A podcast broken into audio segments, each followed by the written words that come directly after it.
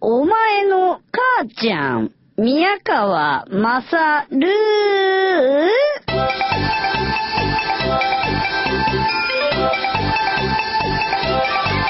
お前の母ちゃん宮川勝です。えー、今はですね、スクールランブルという週刊少年マガジンに連載されている漫画の、えー、ミュージカル化した芝居の稽古の真っ只中なんですけれども、えー、先週もですね、ギリギリだったために、お前の母ちゃんとか言って言ってましたけれども、えー、今週はそんなことないように、木曜の夜にというか、えー、金曜の明け方にこれを撮っております。金曜日、えー、一日稽古でして、えー、その後ですね、まださらに仕事があって、えー、生放送の立ち会いみたいなものがあって、そんでからバツラジがあるもんですから、あ、バツラジないんだ。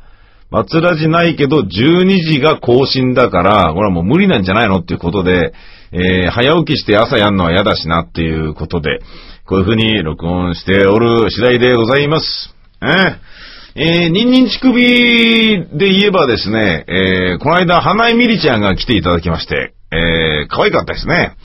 あのー、小学校の時に、えー、僕のラジオを聞いていた人らしいです。うーん。宮本さんいくつなの？とか言って、えー、変わんないっすね。変わらず、エロいっすね、みたいなことをですね。ニンニン乳首の生放送の出演者の方々にはノートに感想を書いてってもらってるんですけど、そういったようなことを書いてくれました。えー、高木寛さんプロデュースの CD が発売ということなので、よかったら皆さんチェックしてみてください。あのー、ニンニン乳首の、このページのですね、一番下のあたりに花井みりちゃんの、えー、挨拶のムービーが見ることできますんで、えー、まあ、見てみてください。いいなと。胸でかいっすね。うーん。ねえ。と、あの、PV もね、えー、面白かったですよ。えー、CD に PV ついてるらしくて ねえ、もう PV、だ、じゃあ DVD として売りゃいいじゃんっていう、これ CD なのかどっちなのっていうものだったんだけど、見ると胸揺れ揺れでした。面白かったなうん。でね、あのー、筋肉マンとのね、絡みとかがその PV の中であるらしいんだけど、体をテカらすためにその男の筋肉マンたちはサラダ油を塗りたくってたらしいのね。で、温度が高くて結構熱くなっちゃって、湯気がどんどん出てきて、シーとかって言い始めてたとかっていう、そんなようなことまで言ってましたけどね。えー、さておき、僕は今日、えー、木曜日のバツラジが終わってから今日はですね、えー、ヘルシーデーというか僕の中でヒーリングデーを月に一度くらい設けなきゃダメだと思いまして、えー、行ってきました。もう、あの、寝る時間も惜しんでですね、赤すり、うん、フォンテーヌ赤坂というですね、赤坂のサウナカプセルホテル行って赤すり行ってきましたよ。その後にですね、え、マッサージ行って、足裏マッサージ行ってきました。うーん、あ、気持ちいいっちゃ気持ちいいし、えー、痛かったっちゃ痛かったし、何が嫌ってね、今日行った足裏マッサージのお姉さんというかおばさんはですね、一生懸命やりすぎてるのか、なんかあのー、多分、その足裏マッサージの訓練をしたんでしょうね。その研修のせいだと思うんだけど、指にタコができてるらしいんですよ。で、タコできてるってことは硬いんですよ。あのね、むちゃくちゃ痛いんですよ。これはすごいな。もう明日のジョーが石を握ったままグローブに突っ込んで、それで戦って勝って断平親父にぶっ飛ばされるみたいな、そんな感じだったんじゃないの？っていう。そのぐらいね、こう、いでいでいでい痛い、爪痛いし、爪痛いしとか、これ爪じゃない、タコ。タコならいいってことじゃないんだよ。タコ、爪じゃなきゃいいってことじゃないんだよ。痛いのは痛いんだよ。つって言ってんだけどね、これ爪じゃないタコ。これしょうがない。なんか言われて、ちくしょう。なんであんな片言の日本語で喋る人っていうのをさ、こっちの怒りとかを減衰するパワーがあるんだろうね。あれ、不思議だね。俺ね、いつだったかなあの、マッサージを受けてる時にね、ずいぶんね、あの、溜まってたんですよ。うん。性欲がね。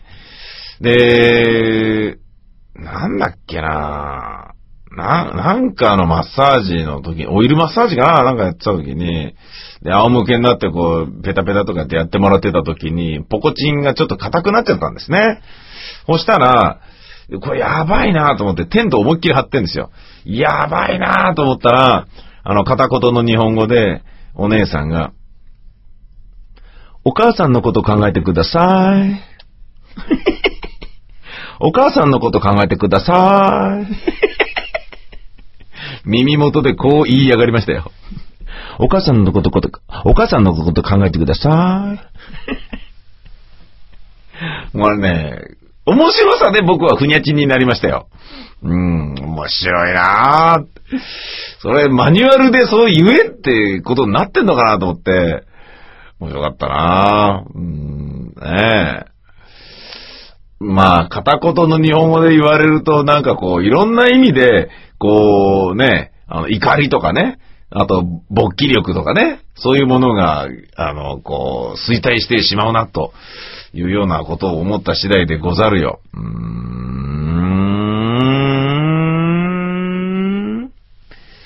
でですね、えー、チケットはまあ発売されてるんですけれども、よかったらスクールランブルのミュージカル見に来てください。これね、あの、もうすぐ台本書き上がるっていう状態ですんで、早く書いてくれっていうふうにみんな思ってんでしょうね。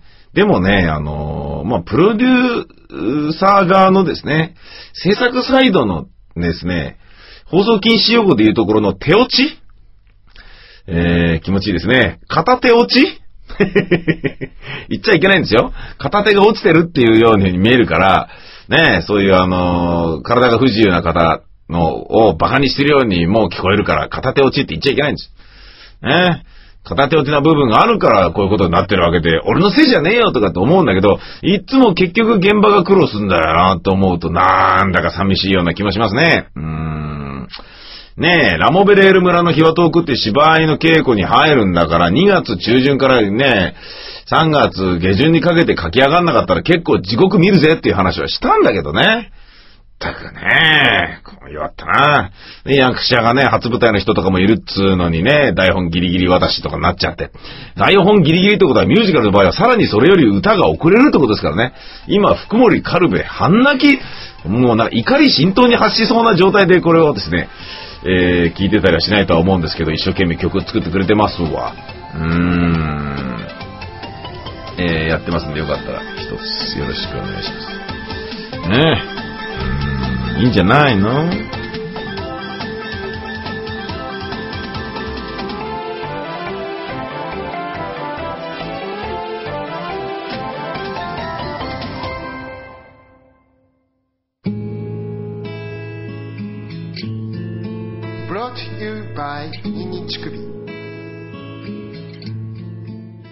河合が歌う「恋はフィリピン」劇団ビタミン大使 ABC 公式ショップサイトビタミセで1000円にて好評発売中。買ってね。河合が歌う「僕はロリコン」劇団ビタミン大使 ABC の公式ショップのサイトビタミセで好評発売中。聞いてね。